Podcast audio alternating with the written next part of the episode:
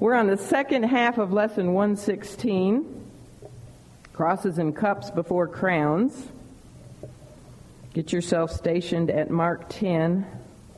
Parallel passage will be over in Matthew chapter 20. And let's ask the Lord's blessing on our time together here this morning. Father God, we do thank you for a new day. We thank you that you are a God who loves us and who sent your Son to redeem us. Thank you that he came not to be ministered unto, but to minister and to give his life a ransom for many. Thank you, Father, for this facility, this beautiful facility that you have provided for us to assemble in. And we just pray your blessing upon this church. May it always be a beacon of light and truth to the community. And thank you for their vision here. I pray that you would continue to bring people into your kingdom through this ministry. Lord, we thank you for each and every lady who is here this morning, for her hunger for your word, for her desire to, to get to know you better. Thank you for the time of fellowship that we have already experienced with one another in our groups. Thank you that we can share our thoughts with one another and glean truths from each other and life experiences that help us as we each go through this walk together. And Lord, we thank you for the hope we have, the sure hope we have of, of one day being eternally with you if we have asked you to be our Lord and Savior. We thank you for the blessed hope we have that at any time you could come for us. And we would say, even so, come quickly, Lord Jesus. For we do pray, Jesus, that everything today would be to lift you up and to honor you. We pray in your name. Amen.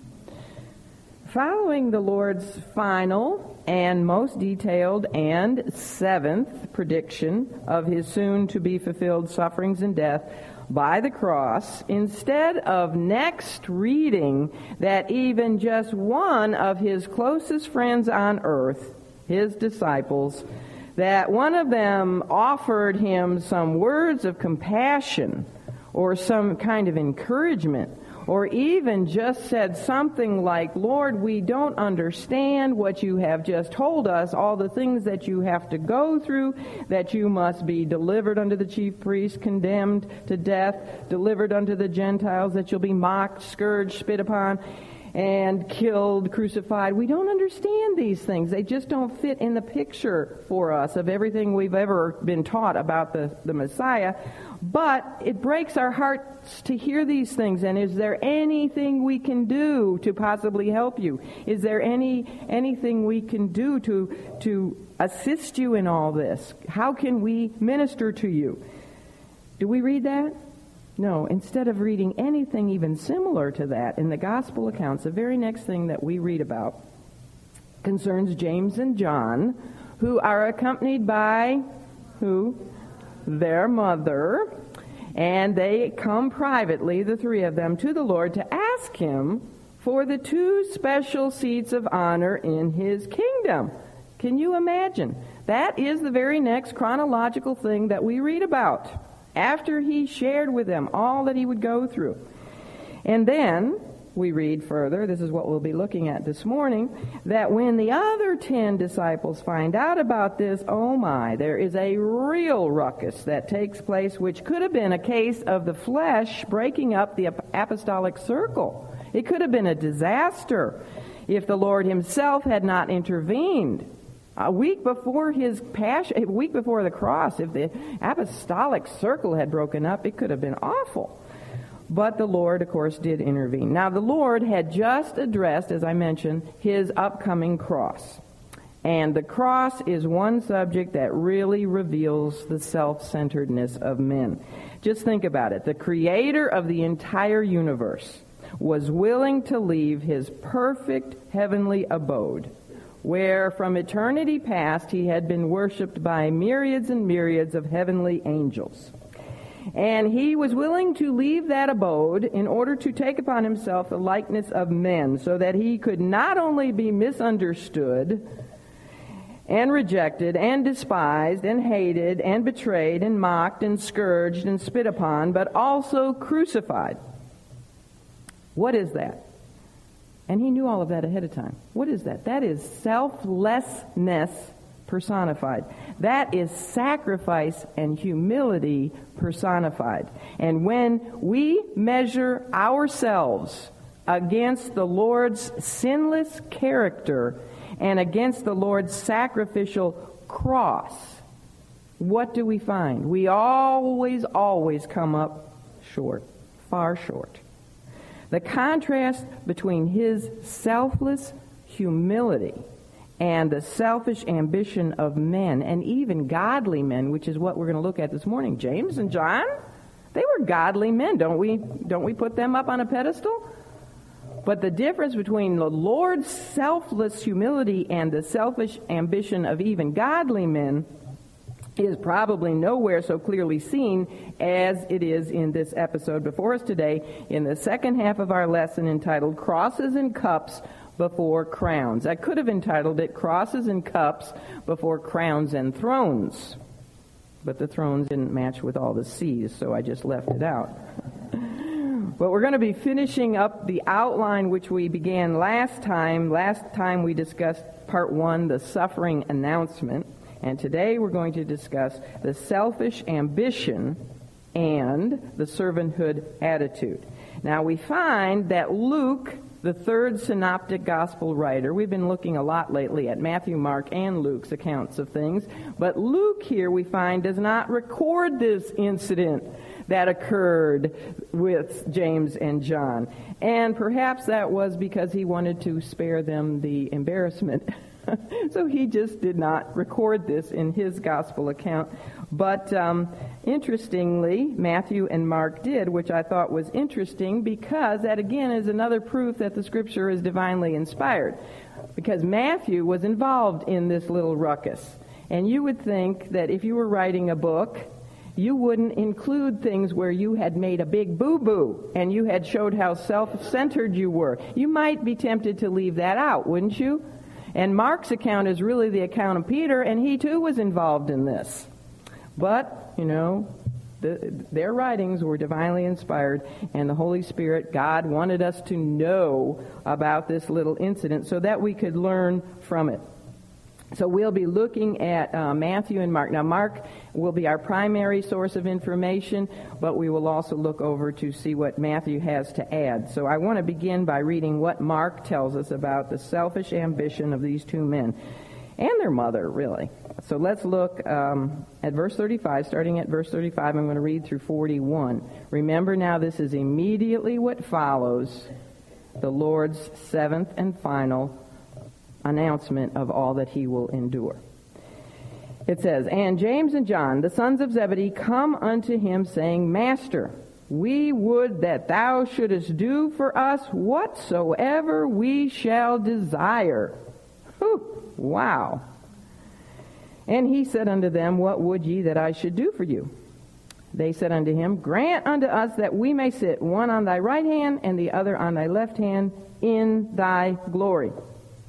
But Jesus said unto them, Ye know not what ye ask. Can ye drink of the cup that I drink of, and be baptized with the baptism that I am baptized with? And they said unto him, We can. And Jesus said unto them, Ye shall indeed drink of the cup that I drink of, and with the baptism that I am baptized withal shall ye be baptized. But to sit on my right hand and on my left hand is not mine to give, but it shall be given to them for whom it is prepared. And when the ten heard it, they, they began to be much displeased with James and John. I'll stop right there. Okay, this account, which is paralleled over in Matthew 20, verses 20 to 28, which, by the way, is where we learn, it is from Matthew that we learn that James and John were accompanied by their mother, who at first acted at this, as the spokesperson well, this account again demonstrates to us the failure of the disciples, even the inner circle disciples. Who were the inner circle disciples? Peter, James, and John. So this again demonstrates to us the failure of the disciples to comprehend the significance of the Lord's death forecast. They were aware that there was going to be some kind of a confrontation when they all arrived in Jerusalem. You know, they're right now on their way to Jerusalem, and they're getting closer and closer with each passing lesson. Next week, we'll see they're only one day away from Jerusalem. But they were aware that when they got there, there would be some kind of a confrontation with the religious rulers. But the only crisis that they really could think of was some kind of a short-lived battle that would be followed by the establishment of the Messianic kingdom headquartered right there in the holy city. All of their deep rooted expectations of the Lord soon unveiling his messianic rule apparently blocked out their willingness to even think about the natural meaning of his words of suffering and death. And we talked about this to some extent last week. Why didn't they hear what he said? It, you know, the words, the words were there. Why didn't they get it? Well, we discussed the fact that some of it was fear and some of it was just willful ignorance and they didn't want to ask him anymore. They didn't want to learn anymore. It was also because it was so contrary to what they had in mind. You know they didn't savor god's way. They savored their way of things. And it was just too inconceivable for them to think about. Um, so so they just it blocked their penetration they really did not understand what he was saying and so they thought when they got there there'd be some little little battle, but it would be short-lived and he would set up his kingdom. Now, if you remember back to some of our earlier lessons, those of you who were with us and even those of you who were not with us, I know most of you know this, but James and John were the sons of a rather wealthy Galilean fisherman by the name of Zebedee.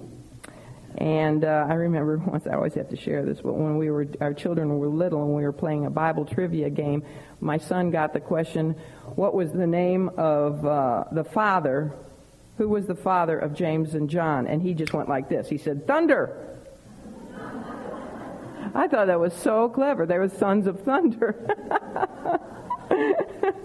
and he was serious. But the father's real name was Zebedee. and James and John had been two of the very first four disciples to join Jesus. This is back in John chapter 1. Originally, they had been disciples of who? John the Baptist. So they were godly men. They were listening to John the Baptist, who was a prophet of God. And when John the Baptist pointed his finger and said, you know, behold the Lamb of God, what did James and John do, along with Peter and Andrew? They followed, they switched over and they followed the one who was the Lamb of God, the Messiah. And they had been the only disciples, not only had they been among the first disciples, but they had been the only disciples along with Peter who were allowed into the house by the Lord when he raised Jairus' 12 year old daughter from the dead. That's why we call them the inner circle disciples. He privileged them more than the others by allowing them to come into the house and see that miracle take place. And then they were the only three who were chosen by the Lord to accompany him where? Up on the Mount of Transfiguration. So, you see, the two brothers, James and John, must have thought that there was a good chance that they might that he might grant their request for the honored kingdom seats on his left and right. After all, he had just given them the promise. Remember this was in Matthew 19 somewhere that that they would sit on 12 thrones. When he came into his kingdom, they would sit on 12 thrones ruling over the 12 tribes of Israel. So it wasn't like they were asking for too much more than he had already promised. You know, I, they picture him in the middle, six thrones on this side, six thrones on that side. Well, we've already been promised we're going to be on one of those thrones, so what's the big deal if we just want to be next to him on his right and on his left? Um, besides, not only were they the, among the first disciples and some of the, you know, along with Peter, the inner circle disciples, but guess what else? They were also his cousins, his first cousins. You see, their mother and his mother, Jesus' mother, were sisters. I won't take, take the time to show you this, but if you piece together Matthew 27, 46, Mark 15, 40, and John 19, 25, you will find out that Zebedee's wife's name was Salome. What do you get when you mix bologna and salami? Salome. uh, this is what happens after I visit my grandchildren. this is how I tell them Bible stories. but they remember. All right, Salome. Um, and Salome was also, you, pick, you get this when you read those three verses, she was Mary's sister. So this means that they were first cousins. All right, Jesus and James and John were first cousins. And it made perfect sense to these two sons of thunder, therefore, to get the best seats in the house. Now remember, do you remember why they're called the sons of thunder? That was the Lord's nickname for them. Yes, they wanted they wanted him to call down fire from heaven in order to make crispy critters out of all the residents of a certain Samaritan village. We don't know the name of the village, but that village had refused to let Jesus lodge there for the night. Can you imagine that? Just think about how much these two men changed. What the Lord can do with a life. Just changed it dramatically. John, we think of John as the apostle of love and yet he wanted to call down fire, burn children, babies, moms, old people, everybody in the town called on fire and burned them up. That's why he called them sons of thunder.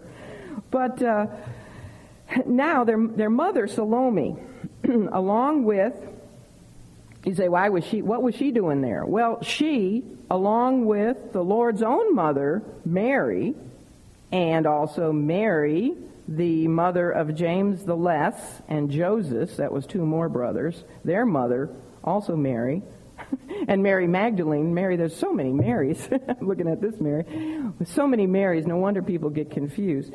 Uh, so there was Mary, Mary, the mother of James, the Less, and Joseph, and Mary Magdalene, and you have Salome, and uh, we know from Luke 8 that, um, and also at the end of the Passion, we find out that Joanna and Susanna are there in this great multitude of Passover pilgrims that are with the Lord as he is on his way to Jerusalem.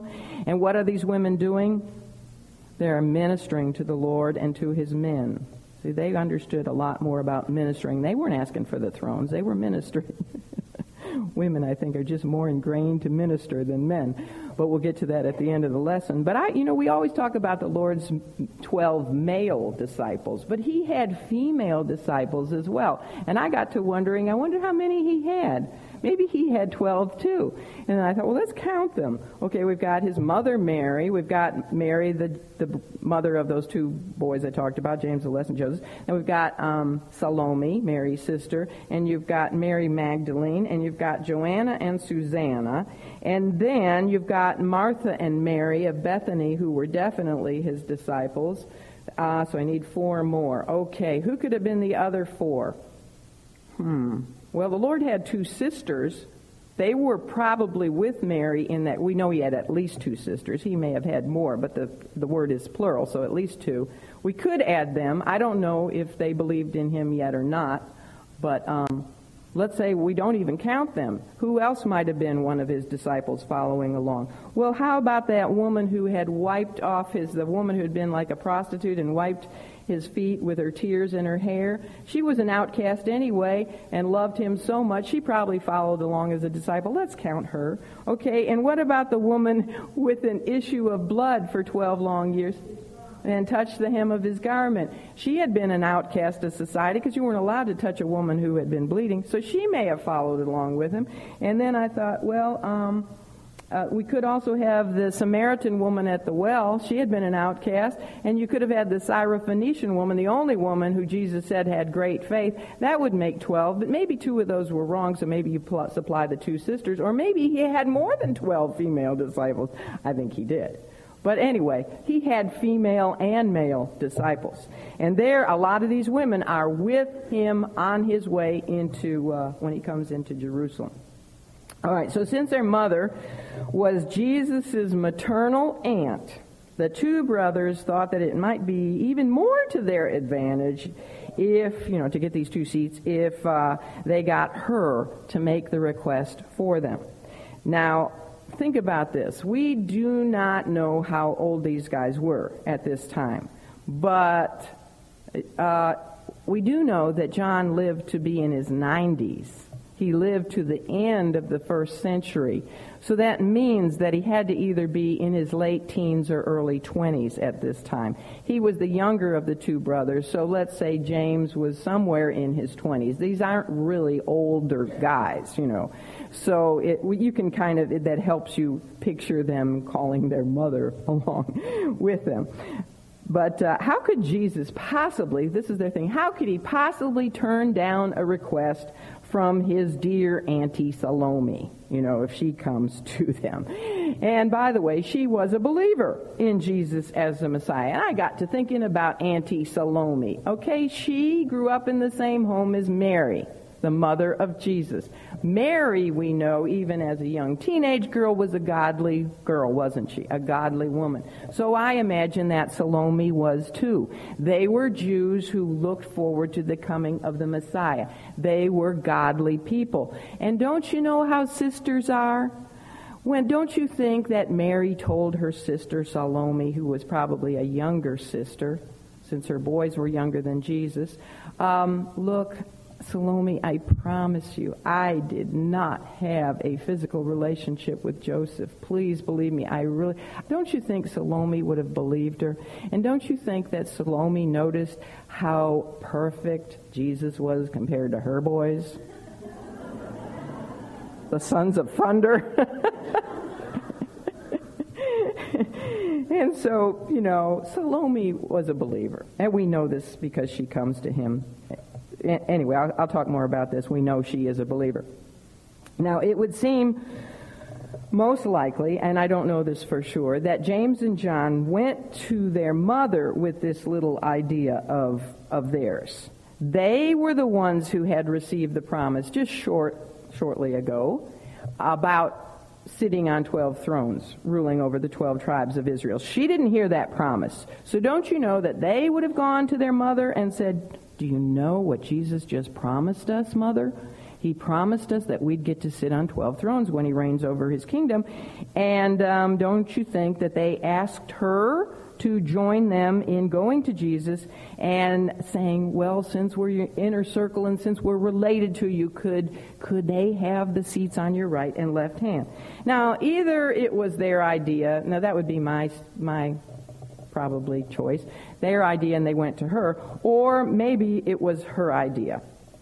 Maybe they told her that he had made that promise about the thrones and she said, "Well, let's capitalize on our on our on our relationship and let's go ask him for the thrones." But either way, no matter how it happened, they all three agreed they discussed ahead of time and they agreed on the plan together beforehand, and they were hoping to capitalize on their family relationship.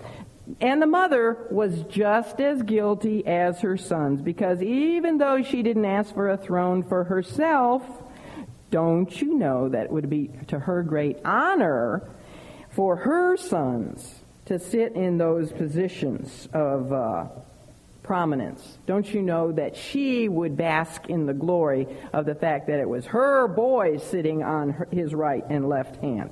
If you're a mother of a son or even a daughter, you know what we're speaking of. You know, be, she'd be so proud that she would be like, she'd rather have them on the throne than be on the throne herself. And many parents, just like her, unfortunately, have caused problems. This did cause a problem. Many parents have caused problems by trying to manipulate things and to push and shove and pull strings in order to get their children into places of high position. Have they not? Just think about some dads and how they push and shove and manipulate to try to get their sons, you know, in these in sports and and to be the the little league mess that sometimes goes on where the where the father is living through his children and and just why don't you just be quiet dad and sit down? Even if he strikes out you know you encourage him. Parents should be much more much more focused and concentrated on developing high character and integrity in their children. And sometimes you do that by learning to be a good loser right than they should be in, in trying to push and shove and get their children in positions, high positions. It's more important to have character than position. Well, from Matthew's account, and this is over in Matthew 20, 20, we find that it was Salome who did the initial talking for her sons. It says in Matthew 20, 20, Then came to him the mother of Zebedee's children with her sons, worshiping him and desiring a certain thing of him. Now I want you to notice the words about worshiping him because they not only tell us that the three, the mother and her two sons, were all genuine believers, They're worshiping him. Well, one thing, of course, they're, they're genuine believers, or they wouldn't even be going to him to ask for, for seats on his right and left hand if they didn't believe he was the Messiah and they didn't believe in his word and his power and in his coming kingdom, right? Their request shows that they're true believers. But uh, it also shows, you know, that they're true believers by the fact that they're worshiping him. And the words worshiping him, which uh, in the Greek literally means falling down before him, indicate to us that they went down on their knees before him. I don't know if they fell totally before him on their faces, but it does indicate that they're at least down in front of him on their knees. And I'm not going to develop this right now, but later I want to come back to this and point out why this would be important, that they're down on their knees before him. Well, from Mark 10:35, you can go back to Mark now if you're in Matthew. Mark 10:35, we find that the first request that these three made was in effect asking the Lord for a blank check. Can you imagine this? They wanted him to make a commitment to him, to them, a pledge that would bind him to their request in advance. Whatever their request would be. They said, We would that thou shouldest do for us whatsoever we shall desire. Wow. That's pretty bold, isn't it? That's pretty brazen. They definitely believed he had power, that he could do whatever they asked. He, you know, what, what might they ask? They could have asked anything, you know, just give us a blank check. I had a daughter like this when she was a teenager, my oldest daughter, Casey. She used to come to me, she was about 14 or 15. She thought this was really clever. She came to me and she'd say, Mom, okay, whatever I ask ne- next, you say yes, okay? Okay? Whatever I ask next, you say yes. I said, well, wait a minute, I don't think I'm that dumb, Casey. but that's what they're doing here. We want you to say yes to whatever we ask next. That's what they're saying. Amazing. Well, of course, Jesus already knew, being omniscient, he knew what was in their hearts, but he asked them nonetheless in verse 36, What would ye that I should do for you? He was going to use all of this, as he did with everything, he was going to use all of this for another teaching session, which they wouldn't completely get. These guys are slow. And I know they wouldn't completely get. He's going to go on to teach them, you know, there's a big ruckus that follows this. And um, then he gets all his disciples together and gives them a big, another teaching on servanthood, having the servanthood attitude. But they don't get it. And you know how I know they don't get it? Because in a week's time, when they're in the upper room, what are they doing? Right. They're arguing about who is going to be the greatest, and not one of them would humil- uh, be humble enough to get down and wash the other's feet. So he get, again gives them another lesson on having the servanthood attitude by getting down and washing all of their feet. But so I know they don't get this lesson today. They would later on. But he asks them to state their desire openly perhaps by verbalizing their own request for the first seats, the first seats, maybe it would dawn on them oh, wait a minute, Jesus has just taught us a lesson about the first being last. Maybe this isn't such a good idea to ask for the first seats. If we ask for the first, maybe we'll be the last. Maybe we'll get the sixth seat down at the end.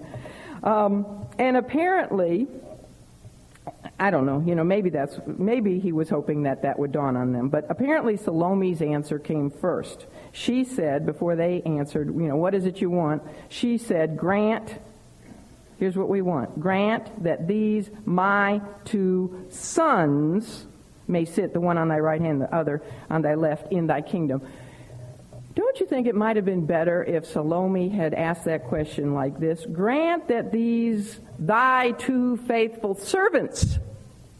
We know that she wants to bask in the glory of her sons being on those thrones by the fact that she says, Grant that these my two sons. See, she's really revealing her own heart there, isn't she? And so she asked the question first. Now we have, we have to try to synchronize how Matthew and Mark fit together because over in um, in um, Math, that's Matthew's account where she speaks first. So perhaps now, because Mark shows us James and John answering the question, perhaps after she said that, the Lord looked at James and John to see if they seconded their mother's request. And they obviously did, because in Mark's account, they say to us, Grant unto us that we may sit one on thy right hand and, thy, and the other on thy left hand in thy glory. Now, I thought it was interesting when I compared her request to their request because she asked for the seats when he came into his kingdom, and they asked for the seats when he came into his glory. You see, one thing they never ever forgot was that unveiled glory of Christ that they had seen up there on the Mount of Transfiguration. How could you forget that? So they said, when you come into your glory. It's interesting. The only other one who saw that unveiled glory was who? Peter. And if you remember, Peter had wanted to bask in that glory by forever. He would just be content to sit up there on the Mount of Transfiguration and bask in that glory by you know build it let's build a booth and just sit up here and and just be in this glory forever. This was so wonderful. And here now they're wanting to bask in that glory by sitting on thrones next to him forever. Interesting. But it's good. They never did forget his unveiled glory. Well the poor lord. Can you imagine what a patient teacher he was? Oh what a patient lord we have. His whole parable of the laborers in the vineyard the lesson that he had taught on the last being first had not apparently penetrated his men, even his closest men, one single bit. Or maybe it did. maybe, who knows how these guys were thinking, but maybe James and John, knowing that they had been among the first of the Lord's disciples, felt like they were going to be doomed to be the last you know, because they had been two out of the first four. Uh oh, we were the first ones to follow him. Maybe we're going to be the last. You know, he just taught that parable about the first. Maybe we will have to get those six seats. I'd be happy to get the sixth seat, wouldn't you? well, I'd be happy to get the 3,000th seat from the Lord.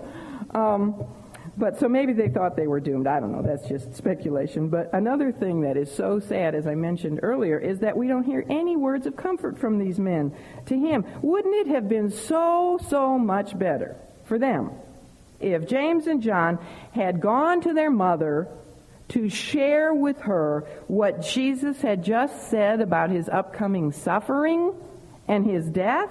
And that t- together the three of them had then gone to him to ask what they possibly could do to help him. W- what if they had asked to be on his right hand and on his left hand as he went into Jerusalem so that they could act as his bodyguards to protect him from being delivered into the hands of the Jews and the Gentiles, etc.? Wouldn't that have been a much greater request? For them. It wouldn't have changed anything, we know, because he still had to be betrayed, and he still had to be arrested, and he still had to be crucified. But wouldn't that be better for them? You know, that we read that in the scripture instead of this? Well, and their request, when you get to thinking about this request, my goodness, it is really something. Uh, because they were asking, where was Moses going to sit? Did they stop to think about? They were asking for seats of honor even above Moses. Oh, I don't know. Moses will be out there. What? And Abraham. Where was Abraham going to sit? Father Abraham. And what about King David? Oh, he can have he can have the seventh seat. You know, or or John the Baptist, of whom they had heard the Lord say that among those born of women there had been none greater. You think you start thinking about all what they're asking is pretty incredible. Furthermore, since they had already disputed with the other disciples back in Mark 9:34, you can look at that. Um, they'd already disputed about who among them was the greatest, and this was following the Mount of Transfiguration experience. Because of that, you see, James and John knew, they very well knew, that all the other disciples were also ambitious for that, those positions of honor. So this was sort of a beat them to the punch kind of a thing here. It was not healthy ambition. Now, there is healthy ambition. rightly motivated ambition, but this was not that. And, and that's proven by their sneakiness here to go to Jesus when the other ten were not present. It's also evidenced by the fact that they take their mother along with them so as to sort of play on the Lord's own love for his own mother. And it's evidenced by their little ploy to get him to commit to whatsoever they desire. You know, an unlimited appeal a blank check. Um, so, all indications tell us very clearly that their motive was not one of pure hearts wanting to selflessly serve the Lord and their fellow man. We want to sit on your right hand and your left hand, Lord, so we can serve you better. We can be closer to you, so you know when you're when you're thirsty, we can get you a drink right away, or that we can serve our fellow man better. That wasn't their motive at all.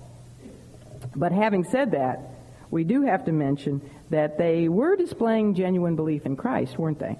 They definitely were displaying genuine belief in him. They believed in his promises. They believed in his kingdom. And they believed in his power. They definitely believed in his power. Like my daughter. She believed I had power, but she was trying to manipulate that power, wasn't she? And that's what they're doing. They're trying, they're trying to manipulate his power. And they definitely wanted honored thrones because they wanted to be next to him. They, they dearly loved him and they wanted to be as close to him as they could. But unfortunately, they also wanted the prestige and the uh, preeminence that they figured would come along with those particular thrones. And in this, they were little better than the Pharisees and the scribes who loved to take the places of honor at banquets and who thrived on sitting in the chief seats in the synagogue, facing the people, so that they could be the big mucky mucks that everyone looked up to. Really, think about it. James and John are not much better in their motive than the scribes and Pharisees here.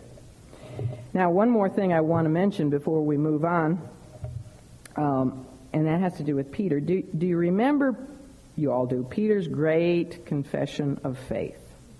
Back in Matthew 16, 16, when he said, uh, the Lord had asked, who do, who do others say that I am? And they said, well, some think you're John the Baptist, risen from the dead. Some think you're Elijah, and whatever. And then he said, but who do ye think, who do you say that I am? And, and Peter, the spokesman, spoke up and he said, thou art the Christ, the Son of the living God. To which Jesus then responded, thou art Peter, and upon this rock I will build my church, and the gates of hell shall not prevail against it. Well, think about that. If, as some erroneously teach, if Jesus was stating there that he was going to build his church upon Peter, you know, Peter being the first pope, and it would be upon Peter that the church would be built, rather than saying that he was going to build his church on the truth that Peter had just declared, which was that Jesus is the Christ, the Son of the living God. If that had been the case, then the disciples would have known that Peter was surely to have the right hand seat of honor in the kingdom so if that's true, if that if Jesus was saying that he's going to build his church upon Peter, then why are there three places in the scripture where we find the apostles bickering about who among them was to be the greatest? And all three of those bickering sessions occur after Jesus had made that declaration to Peter. You see, if the disciples, did, you know, they didn't understand that to mean that Peter was going to be the one he built the church on. They understood that he was saying it would be on the truth Peter had declared that he would build his church. Because if they had understood otherwise, they would, they would know that Peter was going to get at least the right hand seat. And if that was the case, why wouldn't Jesus here, at least in this situation, have said to James and John, Look, I'm sorry, guys, but you remember I've already made it perfectly clear that Peter is the greatest. So this whole scene, you know, maybe they could have bickered about the left-hand seat, but the right-hand seat would have already, they would have understood, or the Lord would have made it clear where the right-hand seat, who, who was going to sit there. So this scene, you see, confirms in just one more way that the Lord's words in Matthew 16 about um, were not about Peter being the rock. You know, the Lord was doing a play on words. You know, Peter, you're a stone, but upon this rock that you have just stated, I'm going to build my church. And we talked about that back in that lesson. I think it was called "Upon This Rock." If you don't, if you want to get more information about that. Well, anyway, these three, Salome, James, and John, did not understand that it costs.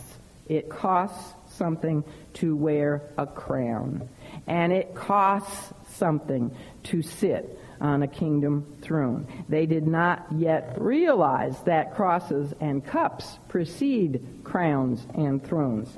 Now, they would learn that truth. They would learn it the hard way, but they did not know it at this time, and they surely, surely did not understand the extent of that which they were asking. And this is exactly what he told them in verse 38 when he said, Ye know not what ye ask. Can you drink the cup that I drink of and be baptized with the baptism that I am baptized with?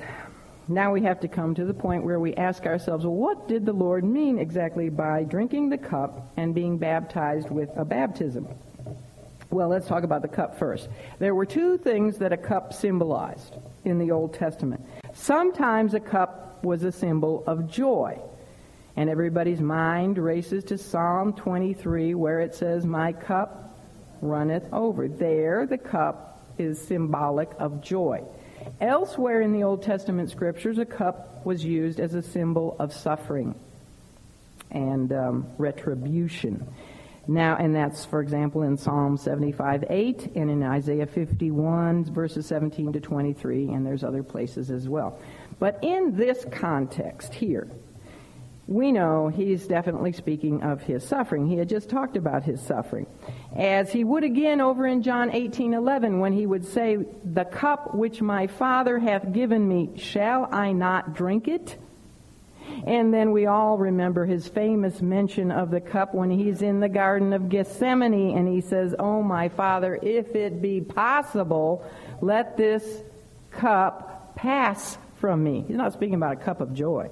He's speaking about a cup of suffering there. Now, the Lord used this metaphor of drinking the cup to speak of all that he was to bear in the way of God's wrath and judgment against sin. To drink of the cup would be anything but pleasant, but he would drink it, he would drink the full measure of it he would drink it right down to the bitter dregs. And actually, it's interesting because the, the verb tense he uses here when he says, um, that I drink of in verse 38 is given in the present tense, which means he's already started drinking the cup. He has already started drinking it. I imagine he started drinking it when he was born. Well, the, the Lord's second part of his question to James and John really restates the cup question except he uses a different, a different metaphor. He speaks of baptism, and the Greek verb for baptism is baptizo, and it means to immerse. And it was commonly used in a metaphorical sense of being immersed or overwhelmed or flooded over with calamities, being immersed in the rapids of affliction and rejection and abuse and ridicule and opposition and persecution and even martyrdom. Just read about Job in Job 22:11. He was ba- boy, if anyone was baptized with troubles, who was it? Besides the Lord. Poor Job. He was really he was overwhelmed and flooded over with calamities. So the Lord um, used this metaphor. He had used the same metaphor back, if you remember, in Luke 12:50 when he had said, "I have a baptize a baptism to be baptized with, and how I am straitened till it be accomplished." He was, you know, he was anxious and eager, as we saw last week with his flint-like walk toward Jerusalem. He was anxious to get it accomplished and behind him. And he was speaking of the baptism of the cross that was uh, prophesied in Psalm 69 2. Now, even the Jews understood that Psalm 69 was a messianic psalm. In other words, it was about the Messiah. And here's what it says. These are the Lord's own thoughts while he's on the cross, revealed to us all the way back by the psalmist. Psalm 69 2. Jesus on the cross is saying, I sink in deep mire where there is no standing. I am come into deep waters where floods overflow me. That speaks of his baptism on the cross. The cup, you see, refers to more to what one takes within himself and you know you drink it down. It's what you're taking into yourself what you're internalizing what you're bearing within yourself. And you see he willingly became sin. He, for us he willingly drank down the cup for us. And whereas, um, and that refers to all of his inner suffering and his inward agony, whereas the baptism is more what is put upon one from the outside. It is more of the external suffering. It's what God had to put on him in judgment, you know, that he became sin for us and God's wrath had to be pour, poured on him. Now, did he do both? Yes. He willingly partook of sin for us and then he willingly endured the baptism, the wrath of God for us on the outside. Did he suffer internally and externally? Yes. So you get the, the picture here of what he's saying. And then, of course, showing that they did not understand at all the extent of the cup and the baptism that he was speaking of, James and John immediately respond to his questions by saying, eh, We can. Yes, we can drink the cup you drink of. We can be baptized with the baptism you're going to be baptized with. Yes, no problem. Over in Matthew it says, We are able. Now, to their credit, I do believe that their ready assertion here of their ability means that they were willing to suffer and sacrifice for him. It means that their, that their bond of loyalty was strong to him, but they spoke, as we know, in rash confidence, not understanding at all the cost. They didn't know their own hearts. None of us really know our own hearts, do we? They're deceitful above all things, desperately wicked. They didn't even understand their own hearts, as was evidenced by the pride in their request to begin with to have those seats of honor. And now they evidence that neither did they know the nature of the path before them, before him and or before them. And they had no concept at all of the extent or the depth of both the cup and the baptism he would endure for them before he would ever sit upon his rightful throne and wear his royal crown. They coveted positions, but were wholly ignorant of the price of those positions. Yet in their self-confident ambition, they accepted the challenge to drink the Lord's cup and be baptized with his baptism. They were saying, in effect, what you can do, Lord, we can do.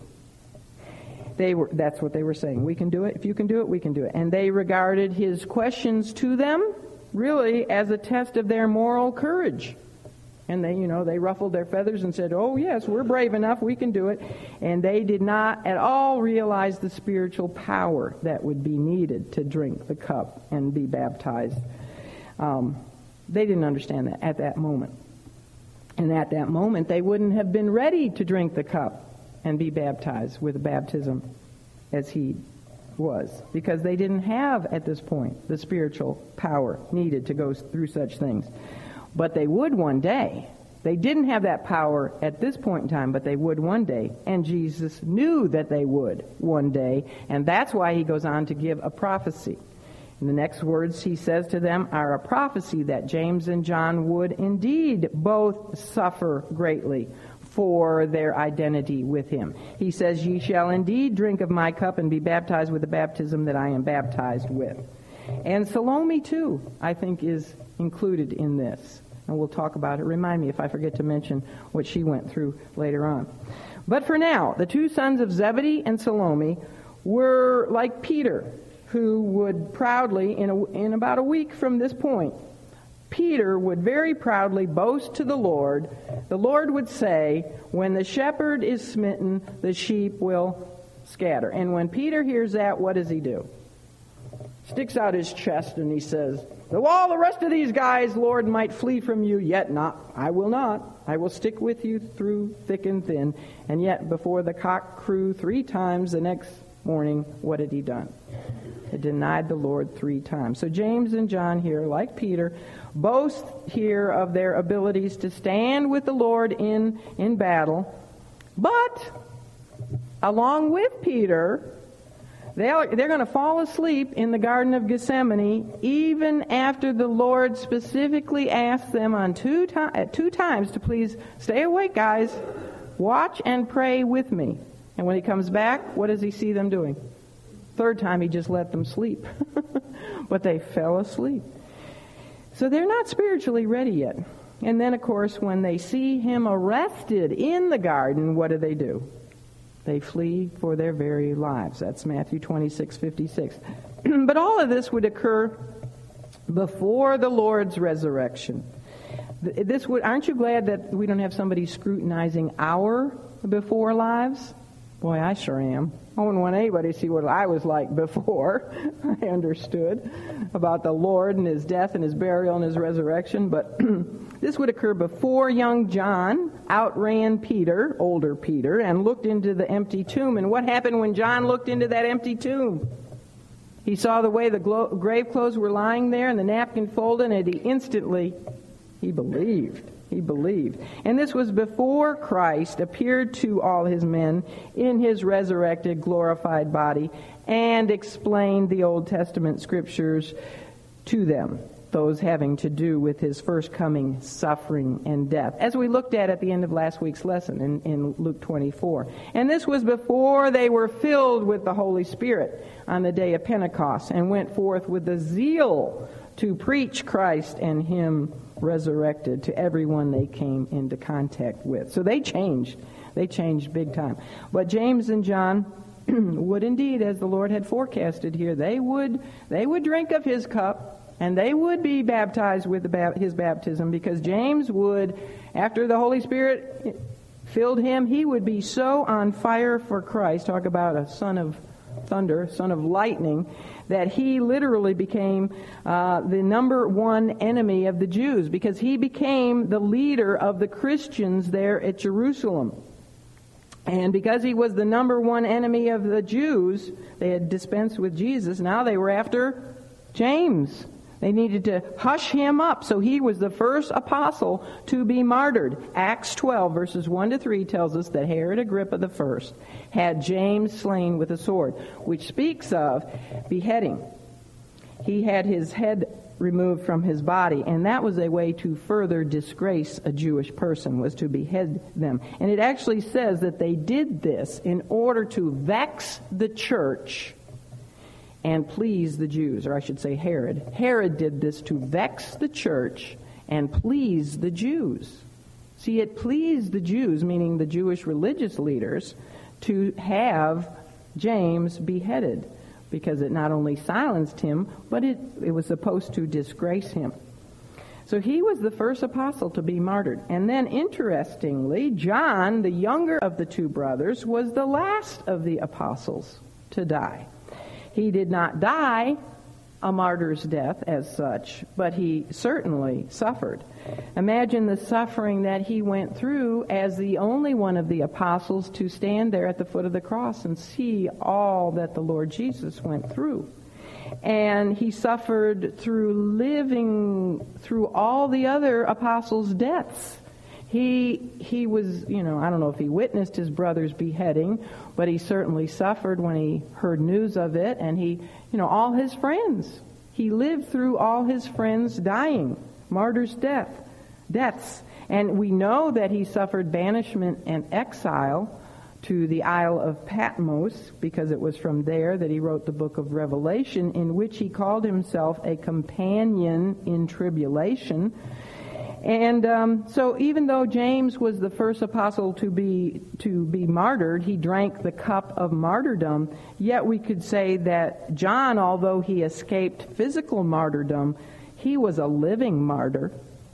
He was a living martyr for the Lord. Yes, they would indeed, both of them, they would share the cup and the baptism. And so would Salome, their mother. Thank you for reminding me. Salome would share in a baptism and suffering too, because she was there at the foot of the cross with her sister Mary. And, you know, remember Simeon had predicted to Mary that her heart would be pierced through? Don't you know that that also pierced through the heart of his auntie Salome to see not only her sister Mary suffer like that and her nephew to suffer, but it also must have pierced her heart. And then what about the suffering when when Jesus gave her own son John to her sister? That would hurt. There'd be a certain amount of agony there. And then to have her oldest son martyred just when he's on fire and just getting started in his ministry, to have him beheaded, and then to see all her younger son. I don't know how long she lived, but surely she saw a lot of suffering that her own uh, younger son went through. So she was not spared the cup and the baptism. But I want you to understand one thing very, very clearly here. If you understand nothing else, understand this. Their sufferings were not anything comparable to the sufferings of the Lord Jesus Christ because they would not have any redemptive nature in their sufferings as his would. There can never be a comparison in what they or any Christian suffers for Christ's name's sake and what he endured in becoming literally the curse of sin for us and bearing God's wrath for that sin. There was no redemptive quality in their deaths, was, was there at all. They were sinners who needed to be saved. He died, he became sin for us. And um, and they weren't separate. You know, he had to be separated. I think that was the greatest part of his agony on the cross was the fact that he had to be separated from his father for those last three of his six hours on the cross. He was separated from his father the first time in eternity past, first time and only time into all eternity future that he was separated from his father. And um, and that was pure agony. That's when he said, Oh my God, my God, you know, why hast thou forsaken me? But when, when James was down waiting for his head to be beheaded, was he alone? Did God turn his back on James? No. When John was alone on the Isle of Patmos, was he alone? Suffering? No, he even was visited by the resurrected Lord Jesus Christ. But they weren't alone because they had the promise, Lo, I am with you always, even unto the end of the world. So they were not alone. There was no way, no way we can compare any of our sufferings to what the Lord Jesus went through on the cross. Well, continuing in his response to James and John, the Lord Jesus told them that as far as the places of honor on his right and his left hand were concerned, those were not his to give. That's in verse 40. They had asked for those positions to be given them as a personal favor. But he does not bestow favors according to his own whims and preferences, favoritism. You know, he doesn't give positions to those who have donated to his political campaign. he is no respecter of persons, you know, regardless of the fact that they were his cousins that didn't mean they got the best seats in the house. Remember how he pointed to others and said, Behold, my brother and my sister and my brethren. You know, there, he was no respecter of persons just because they were blood related to his mother. He said, But it shall be given to them for whom it is prepared. You see, positions in the kingdom are for those who are spiritually prepared for them. Positions in the kingdom are for those who are morally qualified for them. Crowns and thrones are paid for by one's life. They are not prayed for with one's lips. A big difference. You don't just say, oh, give me a throne, give me a crown. Mm-mm, that doesn't work that way. You pay for it with your life. You don't pray for it with your lips. We must identify with Christ in his service and in his suffering and in obedience if we want places of honor with him.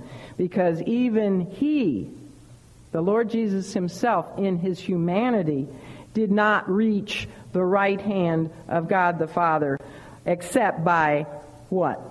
by way of the cross and by way of the cup and by way of the crown of thorns and by way of the baptism of intense suffering. If he didn't even reach the, the throne except by way of that, is the, is the servant greater than the master? Of course not. Well, me oh my, what do you think happened next? Sure enough, selfishness and personal ambition will always result in division and dissension. You can count on it. Just go out there in the world, you can count on it. It's going to happen. And that's exactly what happened here. The other ten disciples found out what James and John had done. And I don't know how they found out. How do you think? I don't think James and John went running to tell them. Do you? No, I don't. I don't think James and John were too proud of this. But uh, I got to thinking, well, you know how women are. Maybe Salome told one of her friends, who told one of her friends, who told Mary, the mother of James the Less and Joseph. I don't know. Maybe you know. Maybe it was via that way, but I doubt it.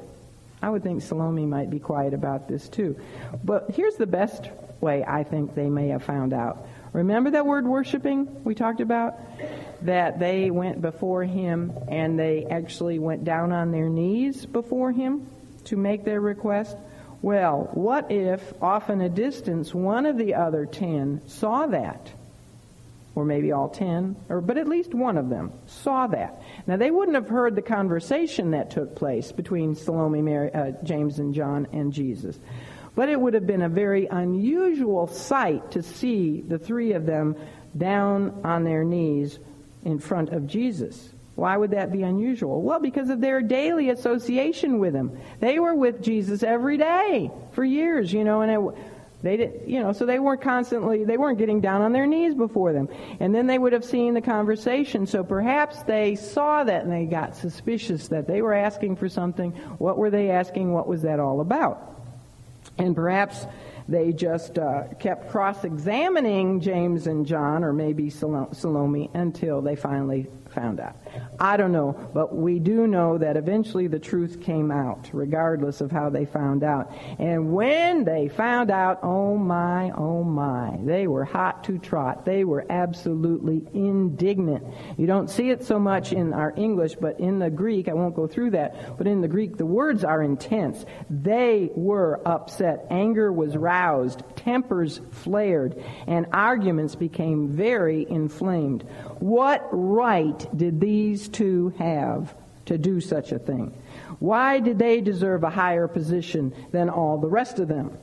Now, the sons of thunder had indeed succeeded in starting a very dangerous storm here. They were rightly named sons of thunder because here was a very critical storm that could have been very potentially dangerous. Pride and their own selfish ambition and bitterness and jealousy and self centeredness bred within the hearts of the ten against the two.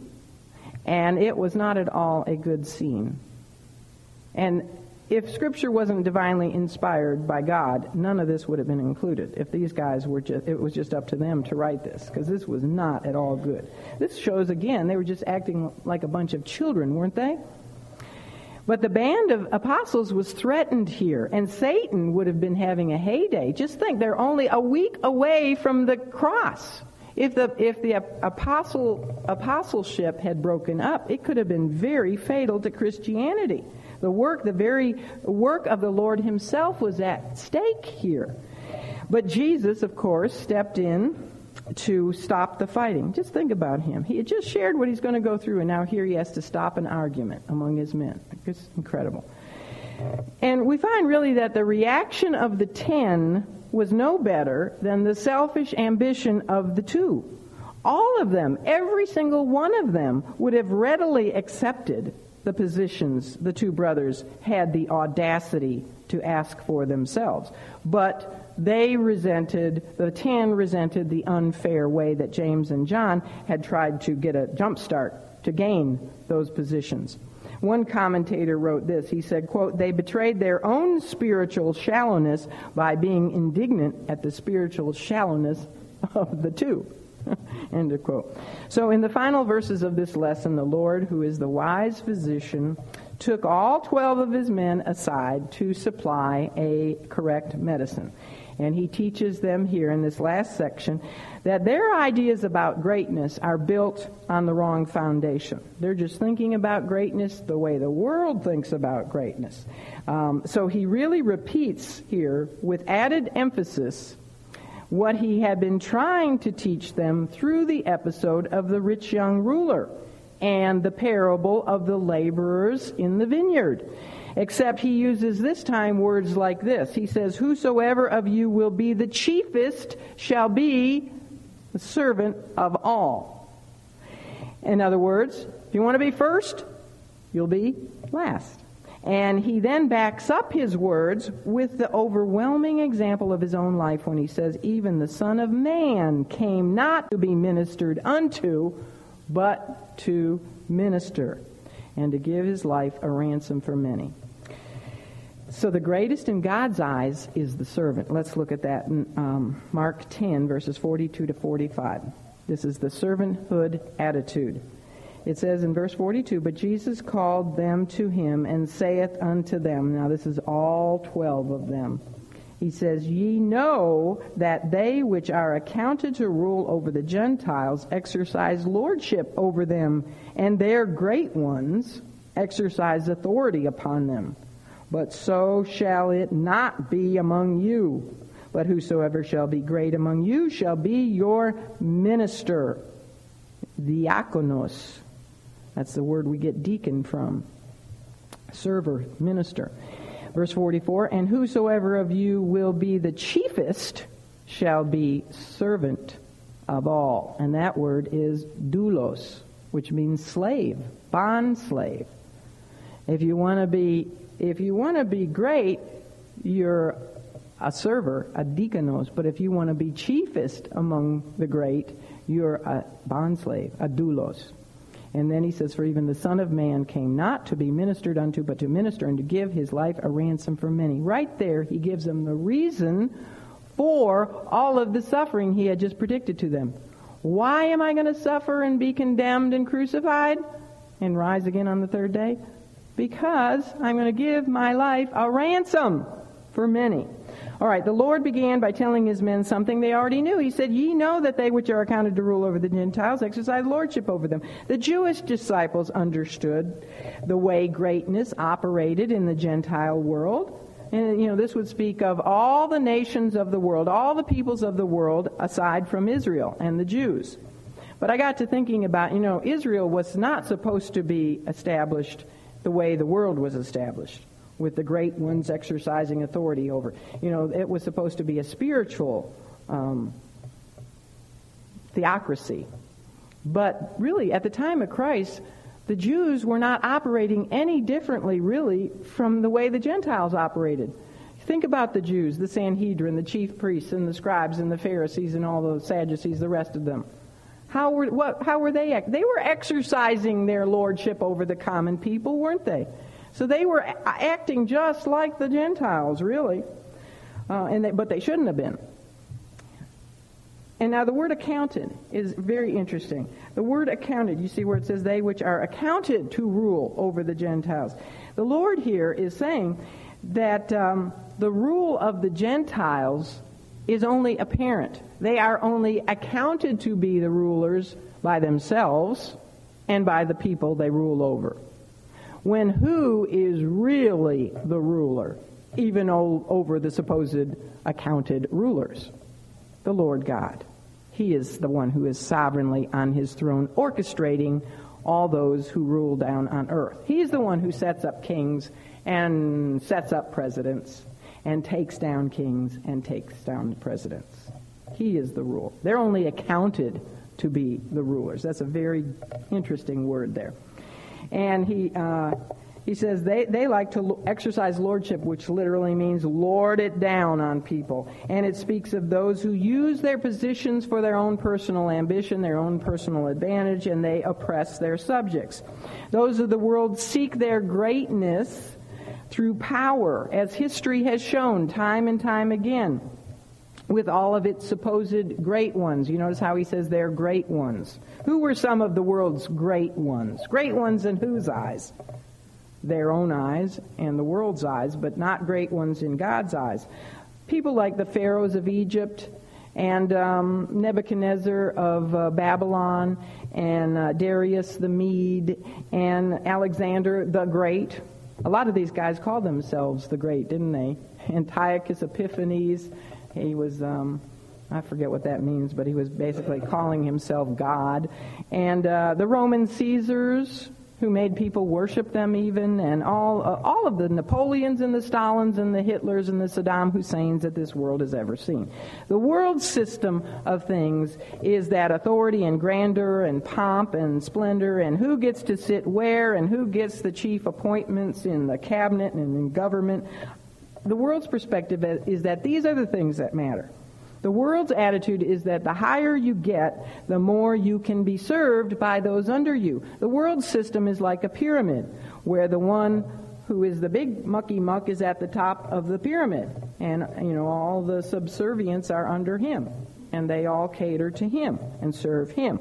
That's the world's way, but he said something that they already knew, but so shall it not be among you. It's not supposed to be that way among my followers. That's not the way God's people are to do things. Rather, whosoever is great among you shall be your minister. And whosoever of you will be the chiefest shall be servant of all. In God's economy, you see, the higher up you get, the more you serve and sacrifice for others. If you want a position in God's kingdom, you better be willing to serve others and you better be willing to sacrifice and say, bye bye, life. but in giving up your life, you gain it, don't you? Now, what is the Lord's true view of greatness? Well, number one, it is not exercising lordship and authority over people and desiring the chief positions. It is not self centered and it is not selfish. In fact, you need to die totally to self. It's not worldly minded. The true greatness comes by focusing on Christ and obedience to Him, by serving others. True greatness seeks to minister, not to be ministered unto. And as I said, that word minister comes from diakonos, which literally means one who serves. A minister, a deacon, a server is one who looks for ways to help other people. The, and the truly greatest they call it the chiefest. I like that word, don't you? The chiefest are those who are the servants of all. They genuinely have a servant attitude. It isn't just put on, it's there. It truly is there. Um, so the Lord is making a distinction here. The great are those who minister, but the chiefest of the great are those who are bondslaves, servants. The idea of ministering, you see, is an occasional service. Whereas a bond slave is a person who is bound to service every single moment of his life, regardless of disruption, regardless of the difficulty in doing so. And some of you, I think about some of you and I, I go, wow, they are the chiefest. Because you really have the hearts of bond slaves. You're there every time somebody needs something. And that just always puts me to shame and guilt when I think, mm. Anyway, and who was our example to follow in all of this? As always in everything, the Lord Jesus, who, although he is the creator of the entire universe, of which man, if you think about how puny we are, we are like a microbe on a speck of sand floating through what seems to be infinite space. They can't ever get to the end of space because it was made by an infinite God, and so it is infinite. But we're like a microbe on a speck of sand floating through infinite space. We're like a vapor. We're here today, gone tomorrow, maybe 70 years average. And yet, the Creator God, who made all this, created all of it, willingly took upon himself the likeness of man, of one of us little microbes. And he became a member of the race of humanity, which was the very most humiliating act imaginable, because even the animals don't have sin. But he willingly became one of us, you know, who, he, of course, he was without sin. But I got to thinking about the animals treat each other of their own kind better than people do. People are always killing each other. Why? Do, why? Why do so many? I mean, right as we speak, people are murdering one another and blowing each other up and all the atrocities that they do to one another. But you don't see that among the animal kingdom. I mean, polar bears aren't constantly spitting on one another and, and crucifying one another and killing one another, are they? They're not. I mean, the males might fight once in a while, but you know, they're not. It's really it was humiliating to become a man, and he did it not so that he could lord it over us. And could he have lorded it over us? Absolutely, being who he is and omniscient, omnipresent, omnipotent, all powerful, never not having sin, he could still be he wouldn't die. He could still be being ministered unto and served as King of Kings and Lord of Lords. He didn't have to come down here and become a servant and give his life. I like that word give because it's true. See, he gave his life a ransom for many. What does that tell us? It was totally voluntary. He gave it. It wasn't taken from him. He gave his life a ransom for many. His ministry, you see, would end in his death as the highest point of his servanthood. His ministry would end in his death, and his death was his highest point of servanthood. Now, the world, when the world looked at the cross on Calvary, the world saw absolutely no greatness in that. I mean, if anything, it was a, it was a shameful thing. He, he was mocked, he was, he was scorned, he was put to open shame, hanging there before everyone to look upon him. And the world looked at that and they saw it as weakness.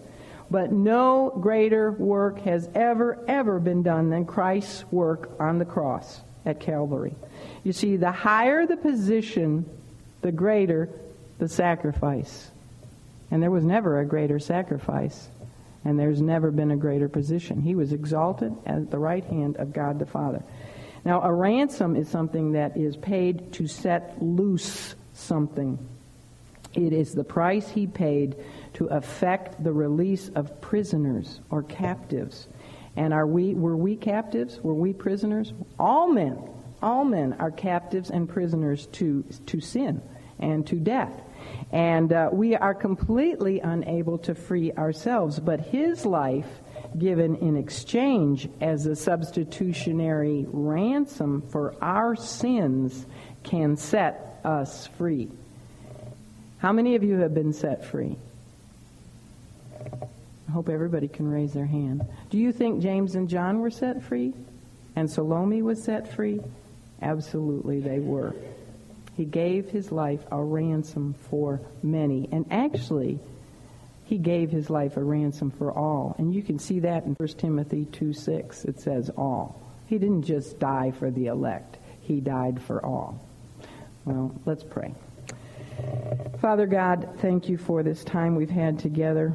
Thank you that Jesus Christ did indeed come to seek and to save that which was lost, and that he did give himself a ransom for all. I pray, Father, that each of us here who desires to please you, that we would be careful to watch and pray daily against self-esteem and pride and, and having overconfidence and, and even feeling, having those little feelings of, of envy or jealousy that can arise within us when, when a brother or a sister has been more honored than ourselves.